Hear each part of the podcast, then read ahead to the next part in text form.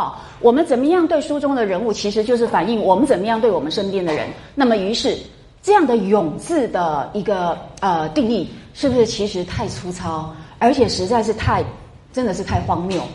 你根本没有了解整个那个前因后果，好，整个那个这个人的成长发展。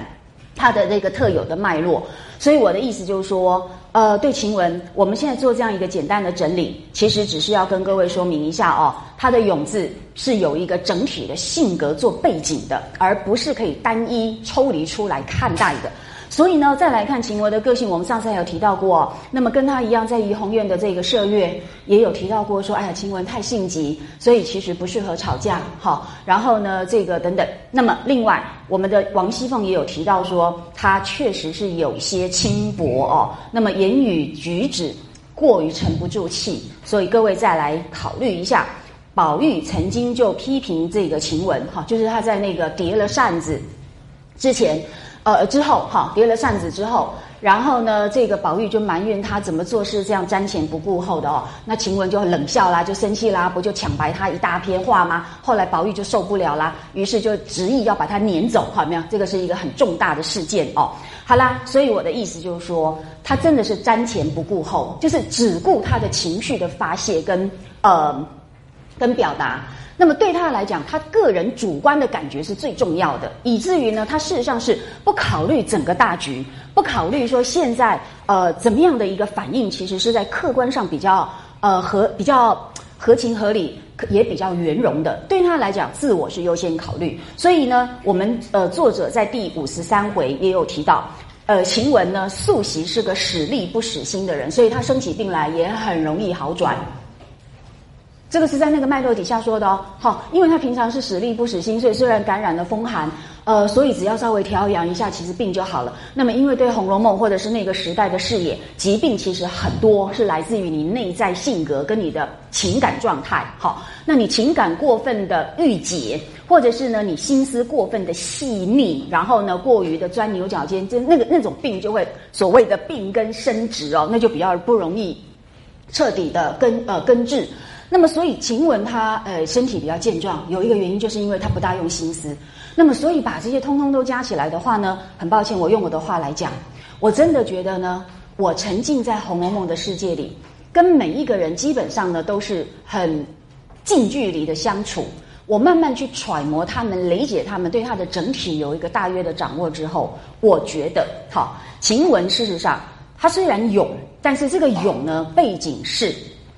他的性格中所带有的一种呢，缺乏自我控制的理性沉稳，他没有这种理性的这个能力，那么更因此没有一种沉稳的观瞻，把自己抽出来，然后瞻前顾后，因为他只瞻前不顾后，所以呢，他没有一个整体的概念。好，对他来讲，就是我高兴我就很高兴，我不高兴就骂人，甚至就迁怒哦。诶，他的迁怒不是也很常见的事吗？好，然后所以这我们就不再举例，等到呃有晴雯的专论我们再说。所以他事实上，请各位注再注意一件事情：晴雯有没有受过教育？这个是你们基本该知道的常识啊。所有的丫鬟都不可能接受教育的，懂吗？所以呢，袭人在第六十三回，呃，宝玉要庆生的时候，大家就在想，我们这样单喝酒实在不好玩，我们就来行酒令啊，我们就来变一些花样。结果呢，举了几种，那其人就说不好，我们又不认识字，那你玩文玩那种文的，文的就是要用文字去创造趣味的。他说这个我们有一半的人都不会，我们就不要这样的东西，好，所以就行一个比较简单的，那大家都可以参与，这样就雅俗共赏，好，那所以很清楚。他们都不认识字，那更不用讲说接受学问的陶冶，然后呢去更提升性灵。所以晴雯所拥有的基本上是一个蛮呃与生俱来的一种原始状态，有它的优点，但是也有它的缺点。那个优点没有经过知识学问的打磨跟升华，所以其实还是在一种蛮呃原始的一种形态。那它的缺点呢，更因为它有一个很特殊的环境，这个特殊的环境呢，让它更加变本加厉，跟妙玉是一样的，好是如出一辙的。所以呢，基本上来讲，这个人到十六岁死为止，他其实一直都是在这样的一个状态。所以他反映出来的是一种来自原始脑筋的武断和直爽。他其实带有这样的一个一个性格，所以呢，常常在使力不使心的情况底下，就有一种盲目的冲动哦。所以呢，他的情绪常常是控制不住的那一种。那么各位不要忘记，平儿是不是给了他一个比喻？那个比喻不是平儿个人的，而其实是所有人的共识，那就是爆炭。好，那么所以呢，诶，有一些事情爆发之后。我们的这个诶，晴呃平儿啦，跟其他的人，大家都认为最好不要让晴雯知道，因为他就是瞻前不顾后，到时候一气起来，这个事情又被揭发，结果一定会导致更多人际上面的这种困扰哦。所以呢，就尽量不要让他参与一些呃是非啊，一些这个比较大的这种人事纠葛。所以各位就知道说，其实大家都知道他这个个性，因为对他来讲，我的感觉最重要。而且你错了，我为什么不可以骂你？好，而且骂起人来就是夹枪带棒。有没有注意到？这就是他的一个呃很普遍、很一贯的一个性格流露。那么，如果我们在这样的一个背景底下来理解的话呢，呃，我要跟你们回到“勇”这个字的一致定评。我觉得这个“勇”字当然是有是正面的一个赞扬。好，我想我们的曹雪芹是悲金悼玉，好或怀金悼玉。这个在第五回《红楼梦》曲。里面呢就有很清楚的做了一个总论，呃，《红楼梦》曲是要来呃缅怀、来呃哀悼这么多众多的美好的女孩子，所以基本上他不会用很负面的这个评论哈来加诸他们的身上。但是呢，这个“勇”字我们也不能够就只是单纯的以偏概全，所以请各位来看一下哈，我这边。有有好多的补充，我想这个对你们而言可能是更有帮助的哈，因为长久的教学经验让我知道，常常是这些补充的东西，学生才感觉到一生受用哈。他们记得到后来记得的都是这些东西，不是课文的内容哈。所以呢，在这边给大家做一些分享。我觉得所谓的勇有很多层次，也有很多的面相。不能一概而论啊。那么，对于晴雯身上所呈现出来的勇，我必须说，我必须说，特别在晴雯身上，好，我这个这边以下的说法都不是要扩大性的运用哈，因为要小心，每一个人都是独特的个体，有他特殊的生命史的脉络，所以呢，很多的抽象语词都不能够过分的呃运用哦，不然就会消足适履。那么对晴雯的这个个案而言，我觉得他的勇呢是比较是抱虎平和式的有勇无谋。好，那什么叫有勇无谋？这个无谋我们都知道，他根本没有思考过的。因为对他来讲，我有一个很强烈的情绪，我就是直接把它抒发。对他来讲，这就是全部。好，所以他没有去考虑说在情绪之外。现在的客观环境，现在的局势是什么样子？人跟人之间不同的身份地位关系之下，我应该做什么样的反应是比较恰当的？这个不是他要思考的，所以对他来讲，横冲直撞，好，基本上就是所谓的有勇无谋。那么这个横冲直撞，当然要有环境的条件啦，好，哎，我想你们大概都已经感觉到了，什么样的环境条件才可以让一个人一辈子横冲直撞而永远不改变？当然就是很受宠爱的环境嘛，所以呢，他就是一个娇生惯养，一个惯娇惯了的一个个性的人哦。所以呢，我们就来看看，假设这个说法大家可以同意，我们也可以大约呢，呃，接受这样子的一种呃论断的话，那么这样的有勇无谋可以让我们思考什么问题呢？我们在日常生活中，在张体人物，在做在做知人论事的这些。行为的时候，哈，我想大部分人都很喜欢评论别人啦，尤其同呃好朋友在一起，呃，喝几杯酒或几杯咖啡，我们就来开始什么煮酒论英雄，有没有？大家都很喜欢做这种事情哦。那么，但是我们是不是可以进一步来想一想，我们在做这种宣制人物、阅荡文章，在评论别人的时候，我们是不是混淆了很多的东西？然后就抓住一些抽象语词，于是呢就开始做各式各样的推论。好。那所以呢，我们如果专就晴雯的这个个案而言，我真心的体会到一个道理，这个道理在荧幕上哈，但是呢，我必须跟大家先做一个简单的说明。事实上，这个道理不是《论语》教我的，是我自己在人生经验当中花费了非常长久的时间观察我身边的人以及反省自己，真的，然后非常多年，恐怕恐怕都可以到达二十年之久。那么才终于体会到这个道理，而这个道理呢，而这个道理，我必须说，正是因为提炼自我的人生经验，然后我真的是很费心的想把这中间的混淆厘清，以至于呢费了很多的心思。那么把一些道理讲清楚之后，有一天下午，我印象非常深刻，因为那是一个有着斜阳淡淡的一个午后。然后呢，我就在我的书柜里刚好就抽出了那个四书哈。那我我其实很少翻四书，所以我很惭愧哈。那那天刚好翻到，那就随手翻翻，因为刚好要查一个什么资料。突然翻到那一页，那么突然看到这一段，然后呢，有一个好深的一个一个冲击，就是说，天哪！我花了那么久的时间去反省、去思考，然后在概念上尽量的厘清。结果，结果，我要把我离经的概念讲清楚，我得要长篇大论，至少写五六百字的文章，好，然后才能把我体会到的讲清楚。但是在《论语》里面，一句话就说清楚了。那这个经验让我印象非常深刻，而且让我从此对于《论语》真的是，呃，心服口服哦。因为呢，从小人家跟我们说孔子很伟大，《论语》很有智慧，那是人家告诉你的，你当然不相信，好，因为你没有这个体验，加上我们的时代空气。让我们对传统基本上是抱着一个排斥甚至是反对的态度哦，以至于我们根本没有这样的体验。好，那所以呢，呃，那样子的一个经验让我很深切的了解到，《论语》真的是言简意赅，然后呢，真的是千锤百炼之后呢，把人生的智慧以及呢他的聪明才智，那么对这个世界对人性的观察，都是用这么样简要的方式，就已经呢浓缩在《论语》里面了。那所以那样的一个体验到底是什么呢？其实就是我从小到大，呃，看过一些很直率的人，其实我自己也是好。但是各位一定要知道一件事情：你很直率的时候，一定会触犯到别人，这是必然的，因为人跟人是一个相对主体。所以当你很直率的时候，除非别人忍让、别人退后，否则一定就会发生冲突。但是呢，当大家都在一个息事宁人或者是明哲保身的态度之下呢，对于直率的人，他们通常只会用一个方式，那就是我离你远一点。敬而远之，因为你让我不舒服，可是我又不想跟你冲突，我不想制造人际的这个是非，所以通常人家就是悄悄的就离你远去，没有人会告诉你你这样是有问题的，你们知道吗？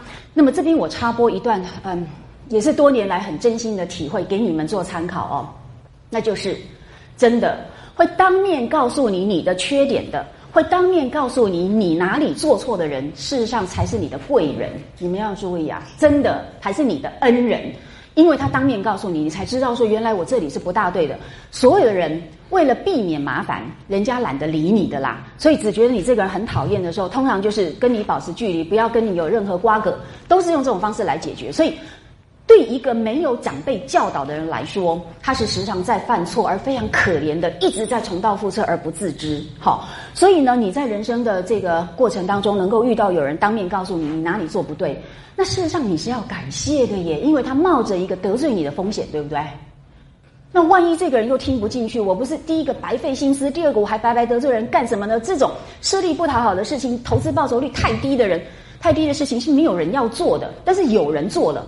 你不是应该要非常感谢他吗？结果我们这个世界真是颠倒啊！反而这种人呢，就是处处吃亏。好，我们事实上呢，最奇怪的是把恩人当仇人，好，把贵人当做是一个呃你不喜欢的人，这是这这是怎么回事哦？那所以我想，我只是跟大家分享一下，对我来讲，我们是很渴望能够了解说，呃，到底有哪里做的不够好，那么很渴望能够得到一些指点。好，但是呢。慢慢的，你才会发现，没有人会告诉你。真的，我现在不是在讲我个人的人生经验而已，《红楼梦》中的林黛玉也是如此。所以我们接下去那个单元就是林要讲林黛玉的专题了哦。你们就会很清楚的看到，林黛玉有同样的遭遇。她说：“还记不记得第四十五回？她对薛宝钗说：‘我如今长了十五岁，竟没有一个人像你前日的话那样教导我，记得吗？没有人教她的。’”为什么？很简单嘛，在家是父母的宠儿嘛，到了贾府又是贾母的宠儿嘛，谁要得罪你？懂意思吗？那这样一来，他根本不知道他哪里有问题的。所以我的意思是说，就在这样的情况底下，林黛玉可以早死，对不对？完成她非常美丽的还泪的神话。我们不行啊，或者是我们期望不要，对不对？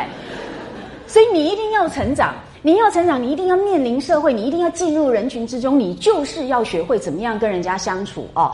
那所以在这样的情况底下呢，假如林黛玉不改变的话，她将来到了人群之中，那绝对是遍体鳞伤，而且最后会付出更大的代价，才能有一点成长的可能。所以我的意思是说，真的有人愿意当面告诉你有你有什么缺点，你要感恩戴德，因为这是没有人愿意做的。好，那老师说，你你将来如何关我什么事啊？你又不是我儿子，对不对？好，所以呢。呃，我们讲这个的经验，主要是说，这事实上跟《红楼梦》是结合的。可是回到我们这个永字的问题哦，所以呢，我要费很久的时间去思考，我得要去观察我身边类似所谓的率直的人，然后呢，来反思我个性中的这个部分。结果呢，越来越不对。刚开始大家不是说率直很好吗？对不对？率直总比虚伪好，对不对？所以率直如就被人家合理化，变成是一个所谓的人格价值。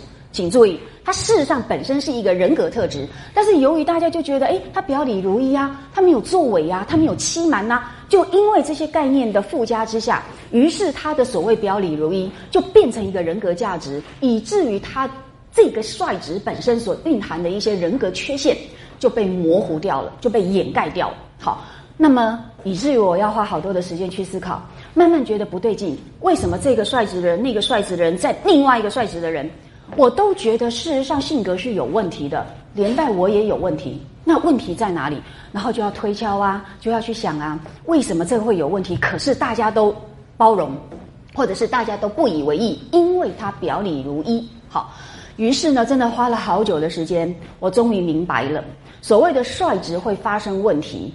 就是在他的率直身，呃，这个这个部分，他完全忽略一件事情：你的表里如一不能合理化你内在的不善良，你内在的本中是比如说嫉妒或者是人性弱点的那些层面。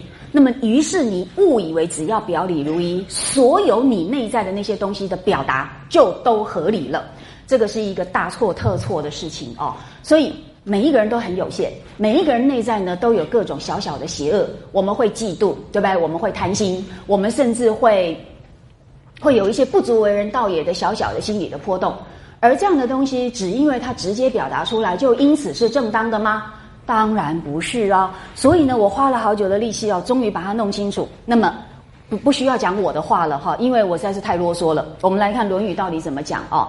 那么《论语·阳货篇》里面就记载了子贡跟孔子之间的对话。好，那子贡做学生呢，就问呃老师说：“君子亦有恶乎？”好，那孔子说：“有。”你看，孔子也有很不喜欢的事情。那当然哦，他说：“恶称人之恶者。”他说：“我讨厌一直在讲别人坏话的人。”可是好奇怪哦，同学，如果是你的好朋友。你们天天在一起，就是在批评谁谁谁怎么样的时候，你们就一点都不觉得这是个问题了。那么，所以这才是问题。人很难自省，尤其当一群人沆瀣一气的时候，他根本不知道他是在做这样的事情哦。所以要很小心的，君子要时常反省自己的，才能够真正的避免一些人性的堕落。好，好啦，然后呢，他又恶好恶居下流而善上者，好愉悦奋际。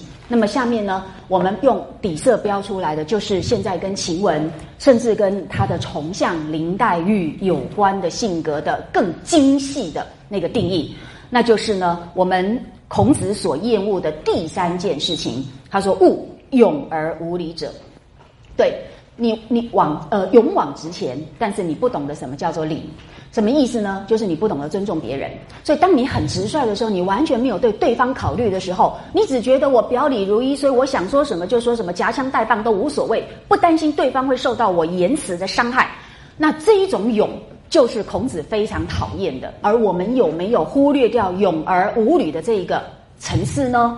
这就是我们平常很很少去辨析的一个混淆之处哦。所以我们现在才要把它分清楚。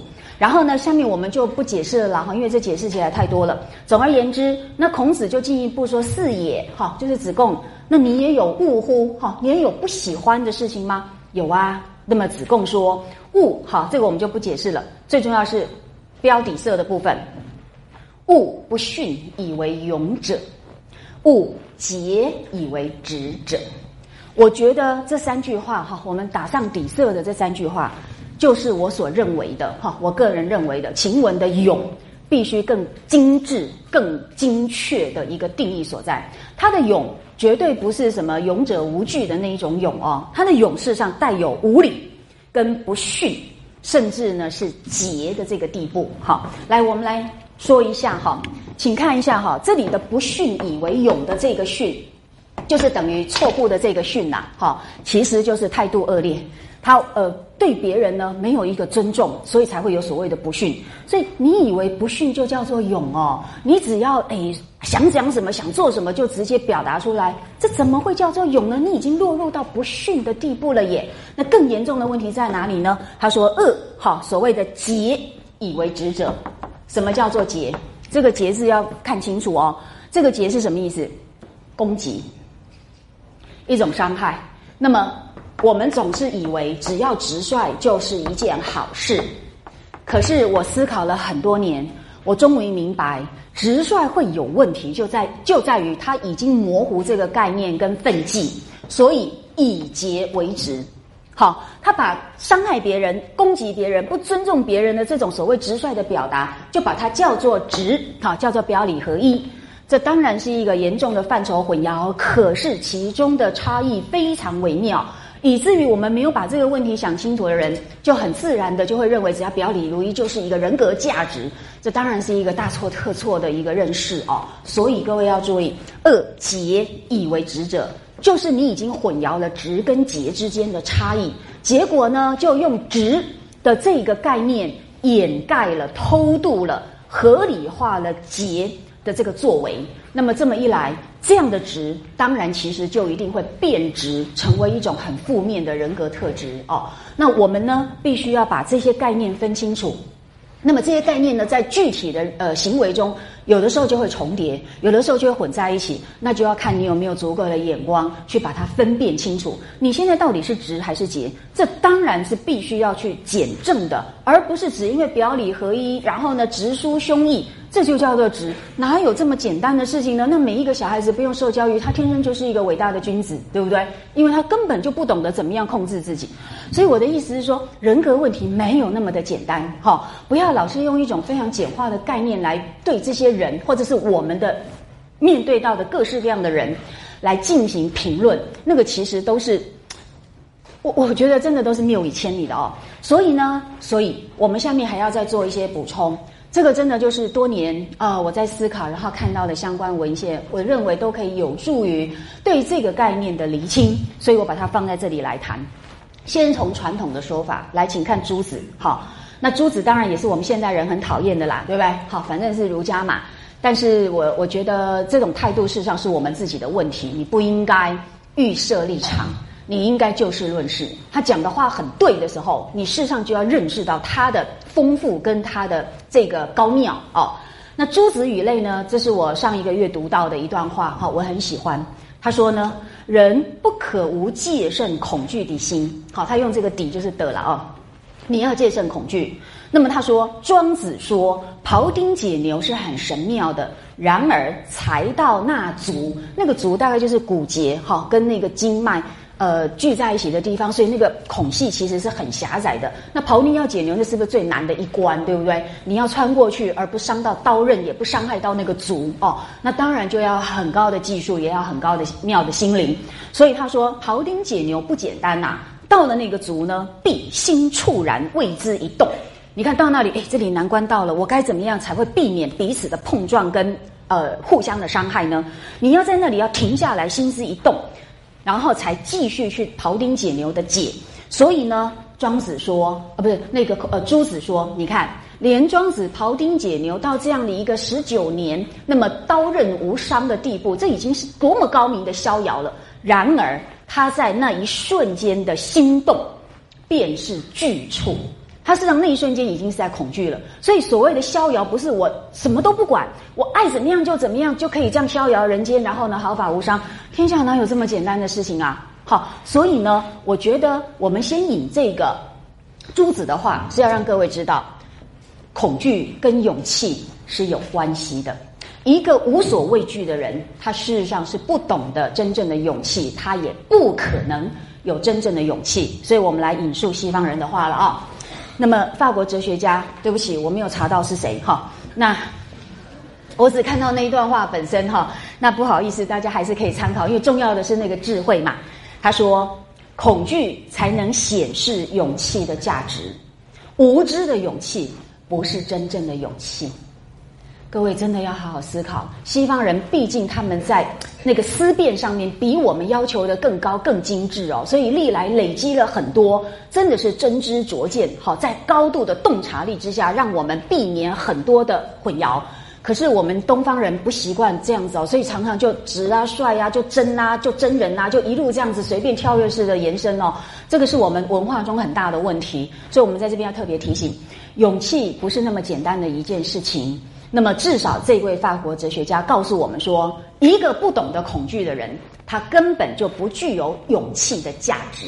好，所以，所以，我刚刚才会引述朱熹的那一段话来告诉我们，连庄子在那心之一动的瞬间，他就已经有恐惧。好，没有恐惧，他不可能有真正的勇敢。他只是一个不不小事事，然后被宠坏的人，觉得这个世界是他的游乐场，他爱怎么样就怎么样的人，这种人。只能叫横冲直撞，不能叫勇气。好，所以我们再来看一下，还有一位已经是中古时候的一位呃，也是欧洲的学者哦，呃，也算诗人，叫做葛加提。他在一篇面对死亡的诗里面啊，那么当然面对死亡，人是已经有很大的恐惧，这不用说的啦。哈，死亡大概是人类所能面对到的最大的恐惧，因为那是超乎我们的经验、超乎我们的理解、超乎我们的感受的。然后我们完全没有办法去面对他的一件事情哦。那么他就提到，其实这个道理呃，可以普世皆然。面对死亡如此，面对我们周遭所有人呃人世间的问题也同样如此。他在这一篇面对死亡的作品中提到，他说：“若无恐惧，何来英勇？汝爱为何？哈，徒增阻挠。那我们当然重要的还是前面这两句话：若无恐惧，何来英勇？”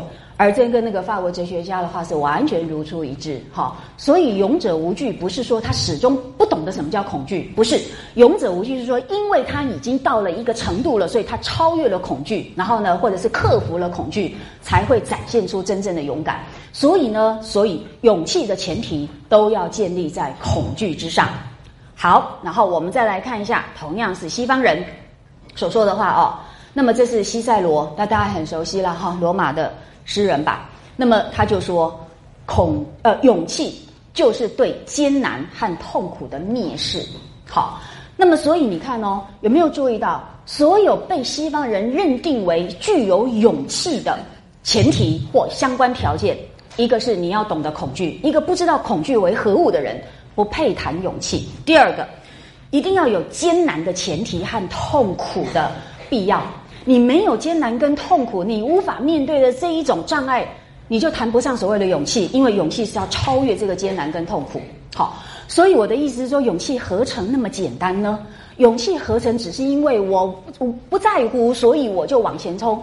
这个怎么能够叫勇气呢？好，那么再来看海明威在《老人与海》里面所提到的，他说，勇气就是在高度压力之下，仍然保持优雅态度。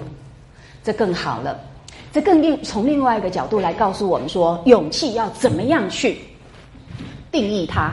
那么意思就是说，即便面临很高度的压力，一个人都不失控，一个人都不会什么捶捶胸顿足，好，不会呼天抢地，不会什么这样怨天尤人，而还能够有优雅，这样的人当然超越了恐惧，这样的人他当然已经克服了他的强大的压力，而这才足以展现他具有勇气。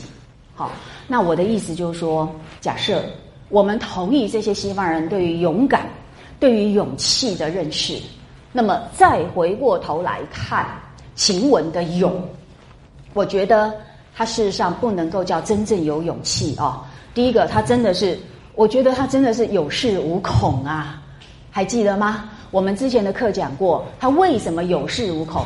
当然，第一个贾母的宠爱不用说了。你们要注意哦，他刚开始是贾母非常喜欢他哦，然后才给宝玉的哦。那给宝玉的这一个呃做法背后隐含什么含义？还记得吗？就是要给宝玉将来做宝二呃那个宝做宝玉的妾的，好，他是要给他做姨娘的。事实上是有这个潜在的用意。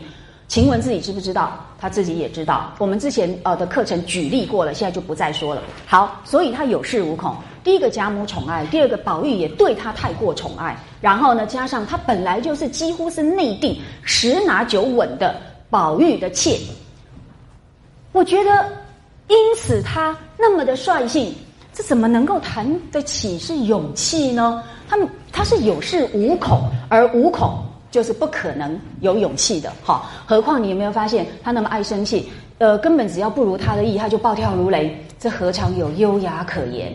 好，所以我的意思是说，我并没有要来，呃，负面批评晴雯的意思，我只是就事论事。假如我们对于所谓勇气这个概念再多做一点分析。我们在用这些分析之后的概念，再来衡量这些小说人物，那么对于他们的勇，对于他们的各式各样的人格特质，我们也许就可以有更精细的把握，而不是用一个抽象概念就一概而论哦。这是我要跟各位分享的。那么，尤其他们确实在他们的所谓勇的表现中，常常出现了无理、不逊，乃至于节的这个特性，所以他讲话不是夹枪带棒吗？这摆摆明了，他就是属于解以为直的这个层次啦。所以我的意思就是说，对于晴雯，乃至于跟晴雯有同样性格的这些所谓直率的人，我们其实都应该做更精细的区分哦，而不能够用一个抽象概念一概而论。好，好，那我们就把这个问题把它说完了哦。但是呢，当然，呃，下面其实我我很有一段我很喜欢的。那么钱家的大学者哈戴正的一段话，我觉得很可以在这边给我们一起做参考哦。那事实上，这也是我思考很久之后，我觉得一个所谓的率直的人会产生的问题，就是因为他自认很率直，就是因为我们在对这些概念呢模糊不清，然后混淆一一概而论的情况底下呢，就让率直的人更加的不愿意反省自己。原因是因为他已经认定这就是一个人格价值，既然这是一个价值，我为什么要改变它？可是事实上完全错了。你的率直只是一个人格特质，它并不是一个价值。而这个人格特质又因为各式各样你性格中的其他部分，它事实上更离所谓的人格价值很远。好，那所以呢，当一个率直的人自以为我表里合一，所以我就可以这样子的有恃无恐的来呃不逊无理的抒发我的好恶，好我的成见，戴正就受不了了。好，他们都是很有学问的人，不喜欢。用一个混淆的，然后呢混乱的概念来对事上的纷杂，就这样简化而呃来看待，所以对他们来说，他们就进一步去区分你你这样的率直到底有什么问题啊？好，那戴正就说了，他说就是这样子，我们一般人都是很有限的人，我们主要只是用我们有限的心而发为意见，我们。请各位再回顾一下，我记得我们这个课程一开始的时候就有跟各位做分析，知识跟意见是不一样的，对不对？一个是所谓的 doxa，一个是 episteme，有没有？意见只是一个个人的成见，或者是大家都人云亦云的一个所谓的呃普通的看法。可是知识不是，知识是千锤百炼的一个一个，真的是一个 science，是一个不变的一个道理。虽然也可能存在着呃别的道理哦。那么，所以呢，戴正就只是也同样的很微妙的哦。他在呃中国的这个社会里，他也不甘于只是一个混淆的一个思想家，所以他也很分把意见跟所谓的这个理分得很清楚。他说：“你现在虽然很表里如一，你真的是心心是在一个没有虚伪的情况底下去发出一个看法。”但是这个看法还是只能够叫做意见，因为你是一个有限的人，而且你又不愿意反省自己，所以你更让自己的成见给蒙蔽哦。所以他就进一步说：“及其人廉洁自持，请注意哦，就算你这个人是廉洁的，你真的没有做任何不对的事情，而你确实是居心呃是这个坦荡的，好，然后心无私特。”那么，可是呢？如果你表现出来的是处断一事，则结一人，凭在己之意见，是其所是而呃非其所非。如果你做的是这样的事情的话，他说：“那你错了，你根本把误以为你的意见是真理了。你不应该在你没你虽然没有任何的呃诈伪而秉心坦荡的情况底下，就自以为你的意见等同于真理。”所以他说：“你你注意一下哦，你自信言气正性，嫉恶如仇的时候，你却不知道事情之难得，是非之易失于天呐。什么叫事情之难得？情是什么意思？情就是实啊，就是事情。所以事情就是事实。所以他说你搞错了，你只能够看到你看到的那个面，你不知道事实是非非常复杂的。你很很少有人能够真正掌握到这个事实的全部的真相，而且呢，所谓的是非，常常只因为你的立场或你的角度稍微改变一下，那那个是非就会完全不一样哎。那凭什么用你一个人的片面的角度跟片面的认识，就认为你就代表了真理？所以他说，你这样做，你就忽略了一个自省。你只以为我的心很坦荡，我我表里无呃无欺，好表里如一，所以对人无欺。你就把自己当做真理了。他说你真的是搞错了，结果你又一副呢我代表真理的姿态，然后呢是其所是非其所非，嫉恶如仇，结果就是人受其祸，急且终身不悟。结果别人就是受到你的伤害跟冤枉，然后呢，然后你自己可能都不知道。好，那么或者你事后才发现，好或事后乃明，悔已无及，那时候伤害已经造成了。所以，当你很自以为是的时候，你不知道你事实上在做刽子手，而且那时候这个刽子手的姿态还一副大义凛然的样子哦。比起虚伪的小人，这样的人恐怕造成的伤害并不来得更少哦。那么，所以戴震他说：“你真的要记得一件事。”天下智者少而愚者多，好，毕竟我们都不是大智慧的人，我们没有一个人可以完全代表真理。那么所有的理呢，你一般人所以为的理，其实都是意见而已啦。好，所以你如果要任其意见，你没有不造成伤害的。所以我在这边只是要进一步，呃，把我思考的结果，借古人讲的更好的这个道理，来跟各位分享。我们再来印证《红楼梦》的人物，有没有注意到晴雯有没有自信、言气、正气？正性嫉恶如仇的表现呢？有啊，那一段非常精彩啊！不就是坠儿偷那个镯子有没有？然后东窗事发，然后呢，平儿不是说就把麝月悄悄叫出去，告诉他已经找到了这个呃这个罪魁祸首就是坠儿，那么不要让晴雯知道，因为晴雯是个暴炭，对不对？他一知道了，依旧嚷出来，这样不好，有没有？就是那段情节。结果呢，我们在。窗外偷听到这件事情的宝玉，是不是回去又一五一十告诉了晴雯，对不对？你不觉得宝玉这个人其实是很复杂的耶？没有那么简单呐，哈。那人家就是希望事情能够圆满解决。这个宝玉不但偷听人家的话，还把这个话又转告给晴雯，就事情是不是还是闹出来了？有没有？然后晴雯是不是又气得什么？呃，杏眼圆睁，即刻要把坠儿叫来。他们你看，果然立刻就要去处置。那那所以宝玉才这个安抚他说：“你爱素喜爱生气，现在肝火就正旺了，有没有？就是我们讲过的那一段。”然后呢？那晴雯说：“可是这口气如何忍得？你看他根本忍不住他的脾气。好，所以呢，后来果然趁着后来大家都没人的时候呢，那么坠儿就被晴雯叫进来。那坠儿被叫进来之后，我们晴雯怎么对待他？还记不记得？啊，是不是就抽下他发簪的那个一丈青？你们知道发簪会有什么特性？一边当然是很漂亮的装饰啊，可是另外一边呢是很尖的，因为要能够插到那个头发里面。”所以他是用那一边很尖的，就搓那就拉住那个呃罪人的手，是不是把一直把他要做把这个爪子搓烂的，对不对？捻不动针，只会怎么打嘴现世的，不如搓烂的，有没有？然后罪人是不是疼得乱哭乱喊？然后旁边赶快就把他们拉开哈，然后所以晴雯就骂他哈，就叫宝玉说的，他很懒，好又叫不动，呃，就把他撵出去，就这样。那么这一段话我做了一个简述哈，因为我们没有时间再看了。我提醒你们注意一件事情哦。晴雯有没有假传圣旨？有，宝玉根本没有下这个指令。可是你看，我们晴雯就会逾越分际，他会假传圣旨。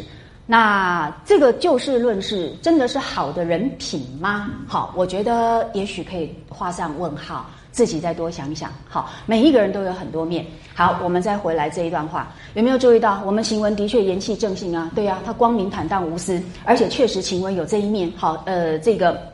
心比天高，那么，但是他有没有嫉恶如仇呢？也有，他非常厌恶这一种见不得人的事情。可是问题是事情之难得啊，我们有没有在这件事情上，大家觉得太痛快了？晴雯真的是一个正义的使者，替天行道。大家看这一段话，刚开始非常集结赞叹、为之心仪的人，请举手，不要担心我会骂你，因为我跟你们一样。最早看的时候都是在这一段情节上面，我们完全站在晴雯这一边的，有没有？我想应该这种情况很多。但是呢，假如我们对人情事理想的更多的话，这里面的问题就会出现了。对你嫉恶如仇，可是什么叫做恶呢？恶的定义这么的简单吗？什么叫事情之难得，是非之欲一失于偏？事实是什么？也许坠儿在一个什么情况底下忍不住偷了那个镯子？也许他家里出现了什么困难？也许人在某一个瞬间突然之间就抑制不住某一种冲动？也许，也许，也许有太多的可能性。凭什么你就认为他就是一个手必须要被搓烂的邪恶？你有这个权利去加以惩治？如果你们觉得这个惩治是非常合理的话，你们也要扪心自问哦。你们如果晴雯觉得晴雯做的很对的人，你们也同时必须用同一个标准要来赞成回教世界是如何惩处小偷的。对呀，回教世界成熟小偷就是把他的手砍断呐。那我们如果觉得回教的这个严刑酷法实在太违反人性、太过残酷，那么为什么你不用同一个标准来发现晴雯的做法也实在是过度？你们了解我的意思吗？他是犯错了，可是一个人犯什么错，是不是应该要先去了解？然后呢，比例原则就是应该是你进行处置的时候，也是要放在心上，不能够凭着自己的一股。一股情绪，然后呢，就这个物呃物资就预期死，好等等，这个都是一个理性的人不应该有要有的。所以我的意思是说，我们常常理性跟感性是混在一起，然后呢，只凭着一股义愤，然后可能就逾越了应有的法律程序，一违反了比例原则，违反了什么什么而不自知，这真的是滥情而理盲。好，但是我希望我们应该呃作为一个希望能够提升自己的人。在这一点上面，要好好的时时刻刻的自我反省哦。那所以我想呢，我们的晴雯的部分、咏的部分，我们就简单交代到这里啦。那这个不是唯一的定论哦，这是我个人体察到的。那么对于晴雯，当然还可以有很多其他角度、很多其他面向的了解跟分析。好，但是呢，我们因为是一个人物总论，就先交代到这里。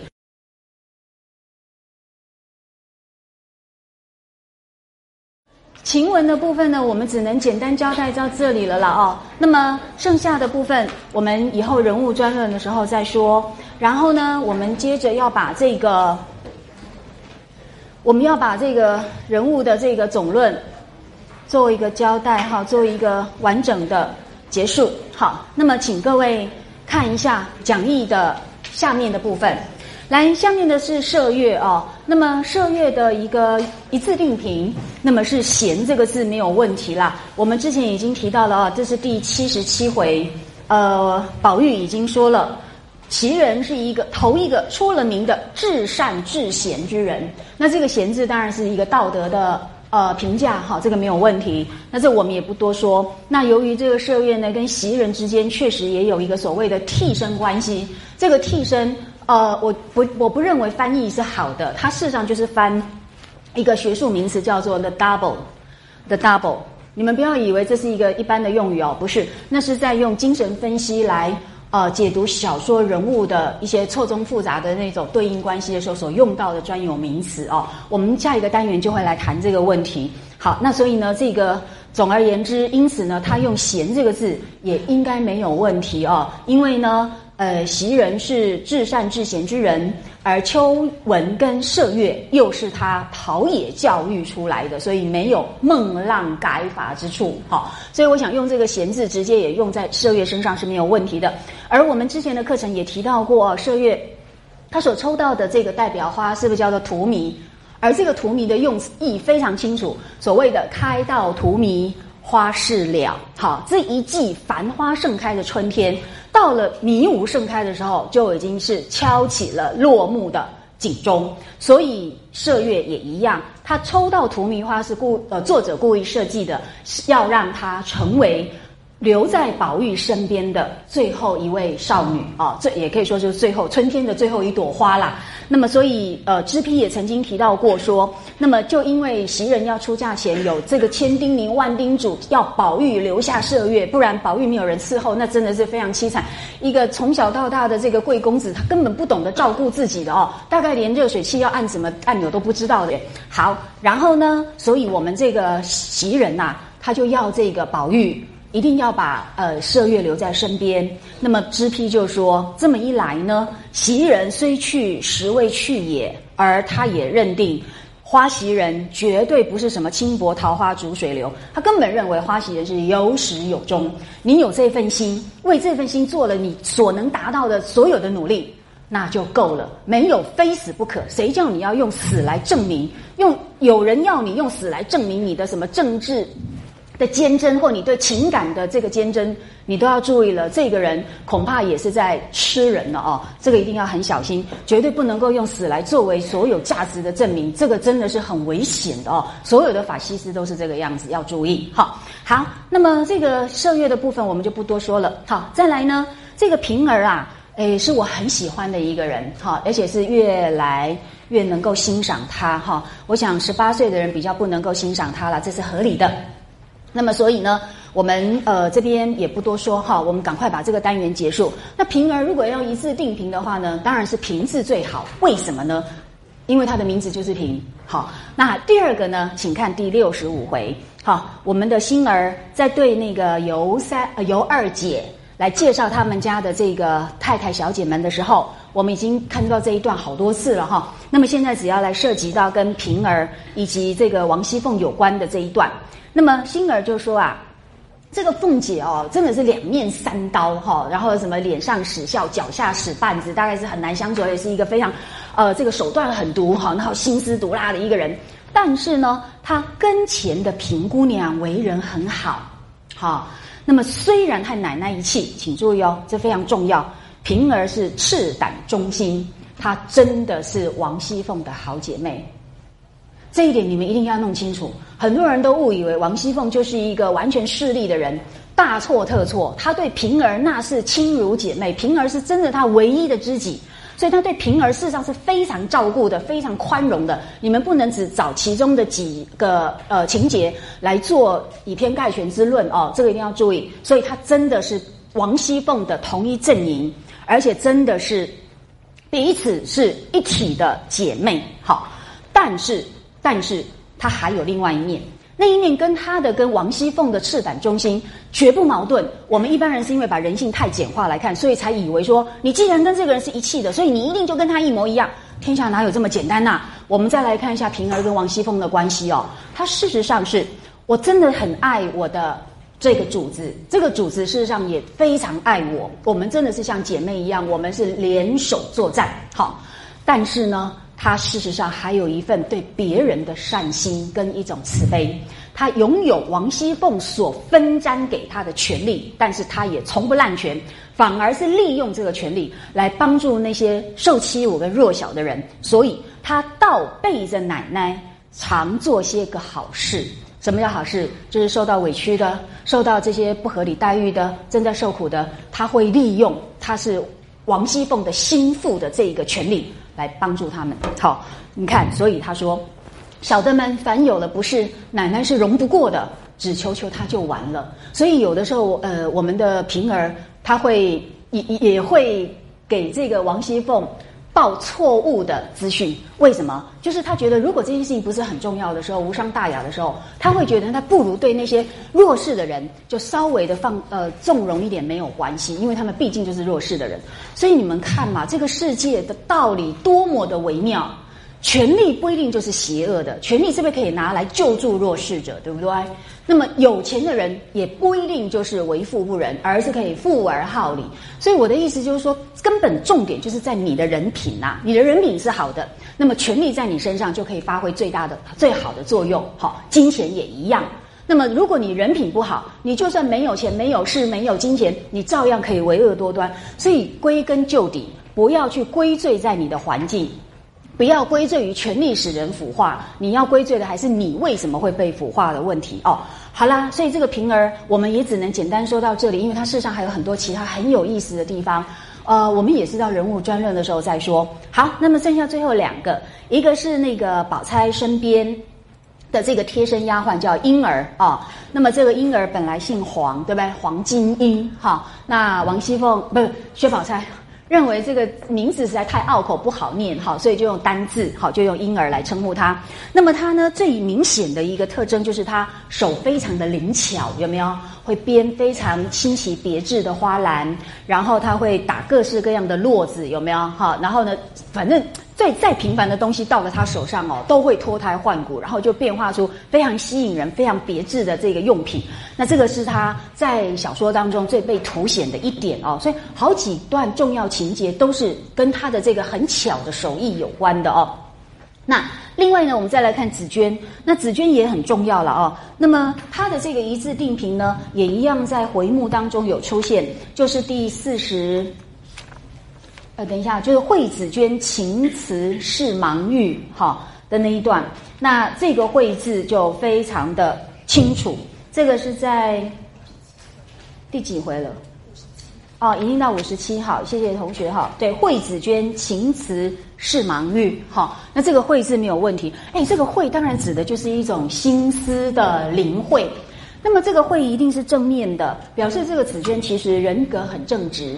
然后呢，而且他同样的对林黛玉也是赤胆忠心，然后他也对林黛玉未来的人生也充满了一片呃这个深谋远虑。然后呢，他跟林黛玉的要好也是情同姐妹，好，但是他也没有滥用权威，反而呢都能够很中正和平来对待所有的人事物。所以，请各位注意一件事情，我觉得用这个会字来作为他的一一字定评呢，这件事情一定要跟要跟各位澄清哦，请问。紫娟知不知道二玉之间的自幼培养出来的青梅竹马的深情？知不知道？完全知道。那么他有没有心要来促成这一段良缘呢？也有。但是，请各位一定要注意一件事情，因为这攸关《红楼梦》对于情怎么样在一个礼教的社会，人我两全而进行一种比较周全的看待是息息相关，而这也决定了《红楼梦》跟曹雪呃跟一般传统的才子佳人式的浪漫爱情叙事是分道扬镳的哦。这件这件事情非常重要，那就是。作为才子跟佳人之间的那个中介、那个过渡的桥梁，甚至是穿针引线的撮合者哦，紫娟似乎有一点类似这样的媒妁人物的味道。但是呢，我说似乎有，就是因为我不认为他有。那么他虽然有心要来促成林黛玉的婚姻，那么这是一片为林黛玉的幸福而着想。可是，请问各位要注意一件事情，在传统的文化里面，尤其是这种上层阶级礼教，那是非常森严，不得逾越，而且是攸关性命。在这种情况底下，你要让一个女孩子，呃，促成姻缘还能够幸福下去，有必要的前提，那就是一定要合乎礼教。只要不合乎礼教，那这种爱情是绝对不可能幸福，因为你不会受到各方面的承认，那一定再坚贞都没有用，因为你在现实就是没有办法立足。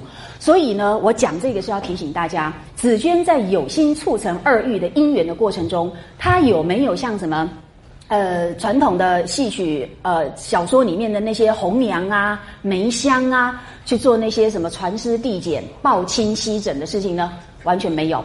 他只是在测试一下宝玉的心有没有？哎，发现宝玉的心是真正对他的小姐好。那只要先掌握这一点，然后就心里面盘算。可是他这个盘算后面有没有落呃落于不应该有的这个行为呢？完全没有。好，他只是觉得有这样的心。那么将来呢，我们还是要用一种合乎正道、合乎礼教的方式。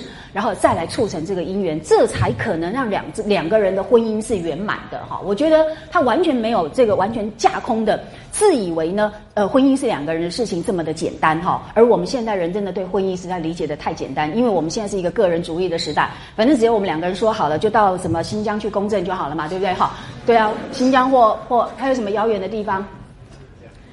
啊，加拉巴哥群岛也可以哈，到那边说不定你又可以体验什么演化论是怎么样被发展出来的，诶，或者是到南极、北极随便哈，我随便乱讲。我的意思是在说，因为现在我们都认为这是我人生的事情，我自己决定就好了。你父母的话，你根本可以不在乎的，对不对？好，那顶多一点家里的纷争跟争吵。可是古代，尤其是这种贵族阶层，绝无可能哈。你千万不要用我们的诶这个我们这个时代的意识形态去理解啊。好，那么现在就有一个呃，接下来的问题就是我们下一个单元了。